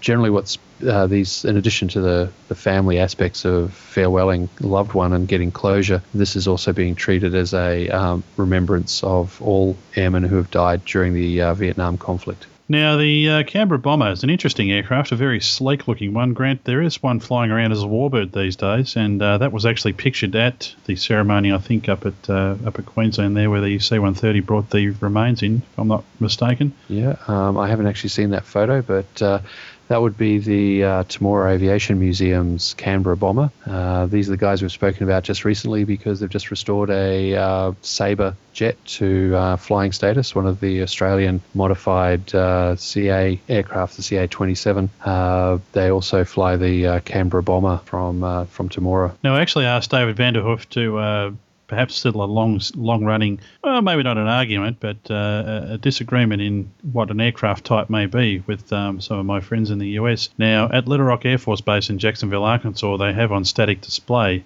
an aircraft which looks surprisingly similar to a uh, Canberra bomber. Now, uh, oh, I think I know which one that is. Yeah, now we're of course talking about the uh, B 57. Correct, the Martin B 57. Uh, I remember reading articles about them a long time back and uh, discovering that they were the American version of the Canberra bomber. Is that correct? Yeah. Um, now, David says here that uh, yes, I'm sort of kind of correct, and then maybe sort of kind of not correct uh, I remember the first time I saw uh, I saw this very well preserved example of a B-57 on the Little Rock Air Force Base. I remarked to my U.S. Air Force host family, "Oh, look, there's a Canberra bomber." He says, "No, that's a B-57B or an RB-57B, I think is what he said." And I said, "No, that's a Canberra bomber," and so it went backwards and forwards. And it turns out that uh, you know, odd sort of way, we were both right. says here that the main difference between the uh, B57A and the Canberra, well, one was maybe English Electric, uh, and uh, these ones in the US were licensed built by Martin, the Martin Aircraft Company. Yep. Yeah, basically, it looks to me like um, the Pentagon required uh, that the US version have US engines, so the uh, the Avon engines that were in the British version were replaced by Wright J65s. It says here also that the um, American version had a crew of two, and the UK version had a crew of three. So there you go. Yeah, you can see in some of the cutaway drawings of the Canberra, you'd have a side by side cockpit and people sitting behind, a, a, position for someone to sit behind, things like that. But yeah, the, the, Americans were quite impressed with the performance and capabilities of the Canberra. When the British were demoing it to, to them, they uh, could not believe that the aircraft was capable of doing what it did. So they definitely wanted to get a few. And if you want to know just how uh, thorough David Vanderhoof is in his research, uh, this is what he says about the Royal Australian Air Force version. What the RAAF flew was a Canberra B 20. The B 20 was license built by the Government Aircraft Factory, or GAF, as we know it here. A really original name there, he says. uh, basically, he said it's a licensed built B6 version. So the B6 slash B20 differed from the B2 in the following ways increased range uh, and increased fuel by the addition of additional tanks in the wings. It, all it also had uprated engines. The Avon RA3 Mark 101 engines were replaced with the RA7 Mark 109s now. Uh, that's very, very detailed. and, he fin- and he concludes his email here, Grant, by saying So to make a long email short, a Canberra is a Canberra except when it's a B57 B, C, D, E, G Canberra. So I just thought that was interesting, and so I guess that, uh, in an odd sort of way, settles a 20 year disagreement. uh, you can always count on David to give you a lot of facts and information. It's, that's great. I'm very impressed with the level of uh, of detail done there, and that's a, that's great researching. Uh, yeah, so you can also uh, catch David each week on the Airplane Geeks podcast, and if you want to email him, it's airplanegeekhistorian at gmail.com. Okay, now we're moving on to another story here, and this uh, is talking about a plane crash that happened up in Sydney with a Tecnam. Now, if you think this sounds familiar, well, you may be right, but uh, listen on and we'll tell you. this is a really interesting one. Uh, but, uh, in a very quick summary, the uh, interesting part is that a man flying a uh, Tecnam in the over the suburbs of uh, Sydney had a had to crash land in a park after he suffered engine failure. According to uh, an article in the Fairfield City Champion, a man walked away unscathed from the wreckage of a light plane which crashed in Abbotsbury this morning. Eyewitnesses told the Champion. Came down around 10 a.m. in the Western Sydney parklands in front of teachers and students from Freeman Catholic College. Police, ambulance, and the fire brigade rushed to the scene of the emergency landing, but college teacher Greg King was first the plane moments after completing the high school's walkathon at the park. Now, can you imagine what the ambulance and fire crews said to the pilot when they first got there, ground and first got on scene? They would have said, "Hey, we know you," And they'd be and right. they'd be right because it's the same pilot. That's right. We uh, a while back, we, uh, I believe it was in episode six, we reported on a succession of landing incidents at Bankstown Airport in Sydney, and one of them was a pilot who um, overshot the runway at the end and uh, took out the nose wheel of the Tecnam he was flying. Well, according to a source of ours, a friend of ours known as David Optimal, who's based out of Bankstown, the trainee pilot involved in the crash landing in the paddock uh, is the same person who went off the end of the runway. So he's taken out two Tecnams in about three weeks, which is well less than three weeks. Well, I don't know what sort of uh, training that this uh, this particular pilot is engaging in, but if it's uh, commercial training, uh, mate, I think you should consider a new career. Maybe try flying Microsoft Flight Simulator for a while. Well, he's he's not having much luck. I mean, I'm not sure exactly what the uh, the, the cause of the first one, where he overshot and took out the nose gear, but this one was definitely a um, an engine fault, is what's being reported. I'm still waiting to hear the full. Full story, but yeah, interesting. It's the same guy. Maybe um, I wonder what's going to happen to him on his third flight. Well, all I know is that uh, either I want to be around there with a camera, or I don't want to be anywhere near the airport. But uh, I, I think this one can almost make uh, one of Courtney's whiskey tango foxtrot entries. yeah, I think you might be right. Maybe the guy's just extraordinarily unlucky if he's had an engine failure here. Um, uh, I don't know what the cause of the previous crash was, although the, I think the last one he was actually on the runway at Bankstown, wasn't he, or somewhere close? Yeah, he was on the runway and um, overshot Yeah. uh, off the end. So uh, but, that's uh, probably more an error in judgment. Um, uh, well, I guess we'll have to wait for the ATSB report to come out about that. But uh, yeah, poor fella. Or, if the hey, if the guy's willing to come on and have a chat with us, we're always willing to have a t- have a chat. 'Cause I got to say, I think the guy's got a bit of luck there. He's had two incidents and walked away from both, and one of them was the the engine failure. And let's face it, an engine failure over Sydney is not exactly my favourite thing to happen. Fortunately, there was a lot of paddocks and grassland in the area to uh, affect uh, an emergency landing. And in all seriousness, uh, the good part about this story is that the uh, the fella did walk away unscathed. So uh, that's you know that's good. We don't uh, we don't wish any, any ill will towards the man. Yeah, so um, yeah, I'm glad that uh, he lives to uh, fly another day. Indeed. Now, seeing if I can get back on my Segway, here we go from uh, from a. Uh, no, I fell off my Segway again. okay. I'm- let's I'm try- just gonna I'm just gonna leave that in because it's funny. Oh, If it's all right, well, you know. okay, I'll uh, I'll see if I can uh, rebalance on my Segway here. Uh, we are staying within the relatively light aviation world around Bankstown. We have another report that happened uh, where a passenger had to fly a plane after the pilot passed out. A um, it was reported in the ABC that the pilot of a 10-seater plane briefly fell unconscious due to a medical episode as he was preparing to land at Bankstown Airport. Quick-thinking male passenger radioed for help and assumed control of the aircraft. Pilot regained consciousness and managed to make a safe landing, and uh, he was taken to hospital for a medical assessment. The airport was closed. These kind of things. Uh, and we've also got some additional information on this from a friend of ours based in Sydney who was able to be listening in to the whole incident and knows some of the uh, facts behind it. Um, apparently, the aircraft was fire scanning around New South Wales following some recent bushfires, and um, the uh, passenger on board was actually an observer and uh, is a pilot but not rated for the aircraft. The aircraft in question is a uh, King Air, I believe, and um, apparently the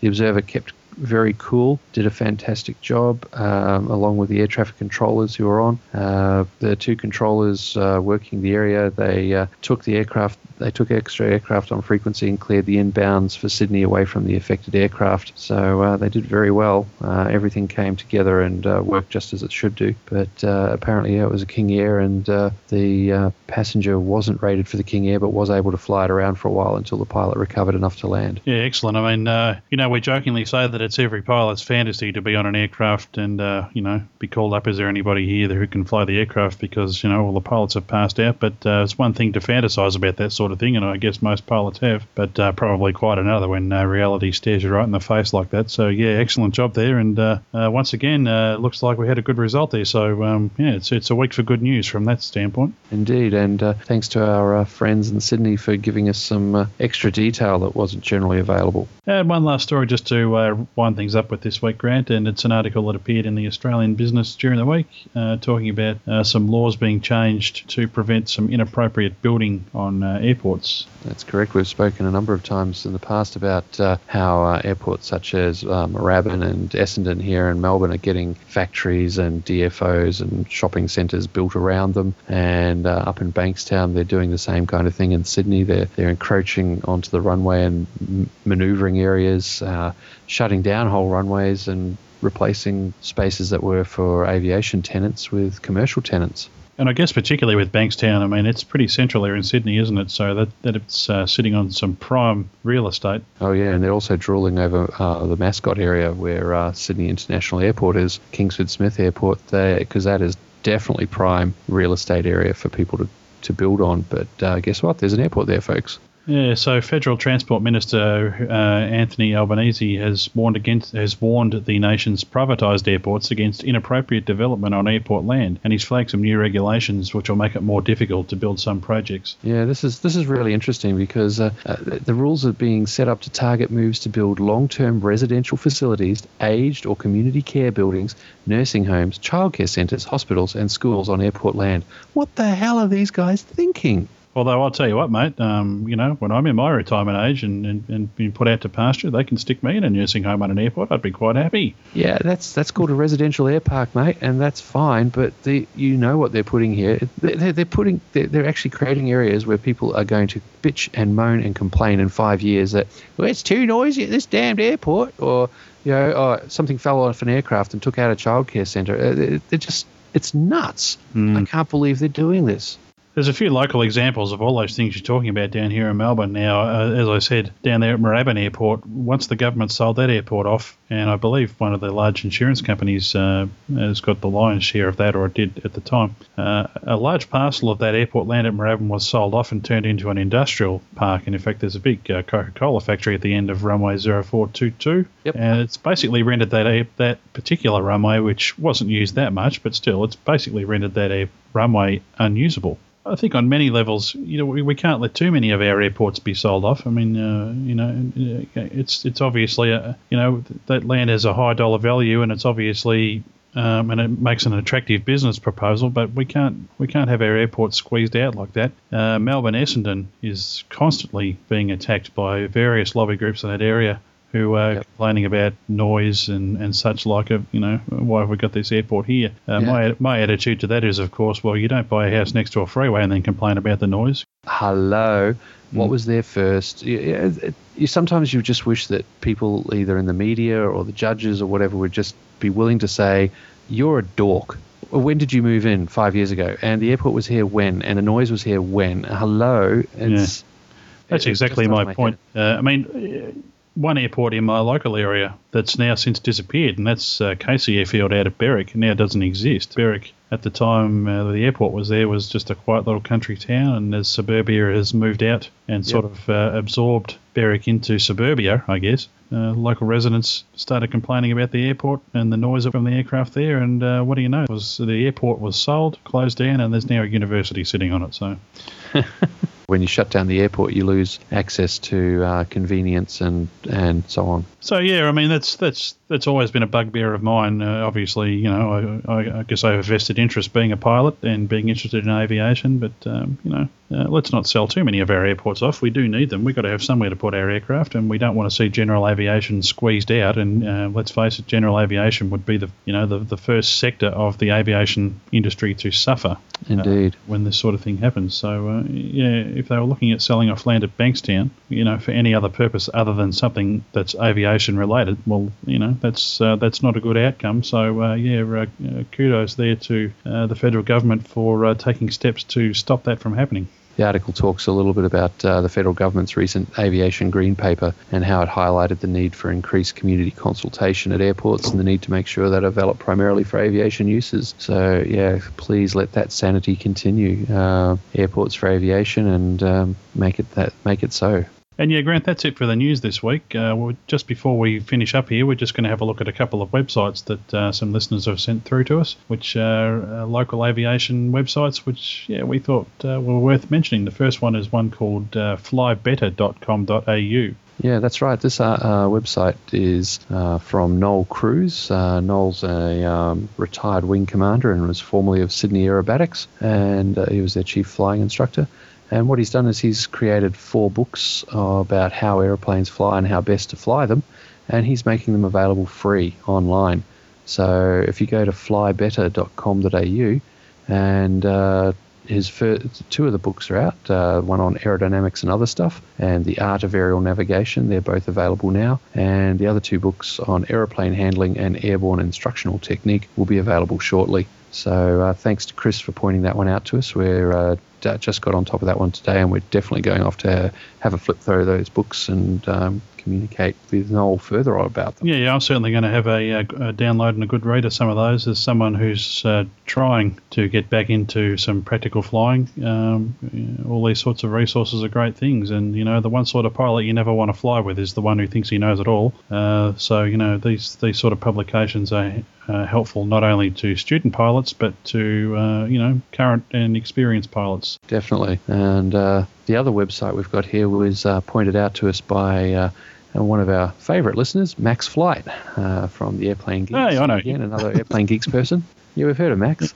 Um, no, Max let us know um, oh, uh, about Owen Zupp and his thereandback.com.au. Now, Owen is an Australian aviation uh, writer. He's also a pilot, uh, loves his flying, and he's going to undertake a flight around Australia raising funds for the Royal Flying Doctor Service. His site, thereandback.com.au, is uh, where you can find out about uh, what he's doing, how he's going, where you can see who's sponsoring, and maybe go and talk to him about sponsoring him yourself if you've got that kind of uh, corporate money going around. But uh, definitely a worthwhile flight. Uh, so if you can sponsor or help out, give him a yell. But check out thereandback.com.au and back.com.au and uh, thanks to Max Flight for letting us know about yeah, it. Yeah, thanks, Max. And uh, for sure, we um, are chasing Owen and hopefully we'll be able to uh, get him on the podcast in uh, a future episode. Uh, the guy looks like he's had a very, very interesting and varied career. He's uh, been a paramedic and spent some time in the airlines, so sounds like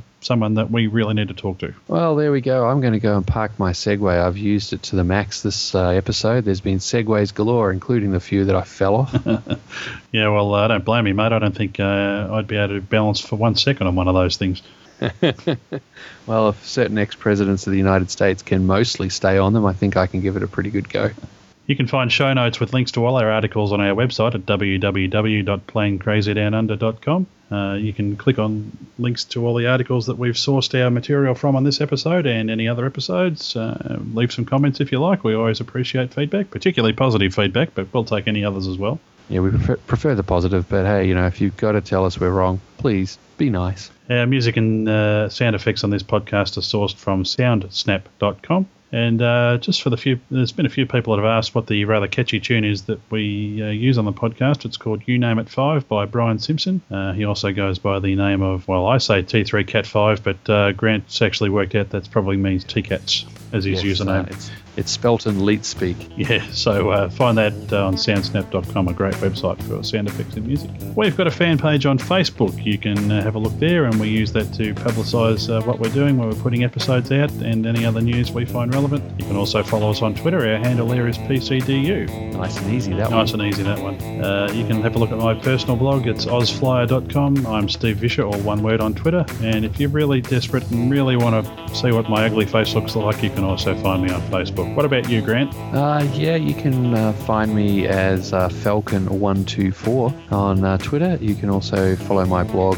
as uh, Fly Me Friendly. You can go to blog.falcon flymefriendly.com. And the flymefriendly.com site also has my photos and a few other things on it, aviation related. And from an aviation perspective, they're the two best ways to find me on the net. So that's everything we have for you here on this week's episode of Plane Crazy Down Under. We'll catch you again next week, but until then, remember it's what's down under that counts.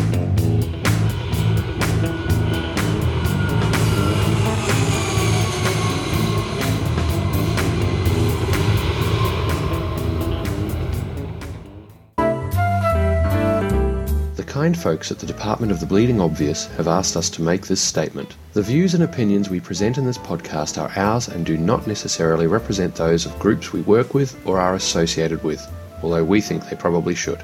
We certainly don't claim to be experts, we're just opinionated enthusiasts who are willing to comment publicly on the world around us. This show is intended as entertainment, and any education that may occur is purely coincidental. As with anything in life, it is your responsibility to determine what does or does not work in your situation and to seek out suitable guidance and or instruction. This podcast is released under Creative Commons non-commercial by attribution license. For more details on this license and our contact details, please visit our website at www.planecrazydownunder.com. Thanks folks.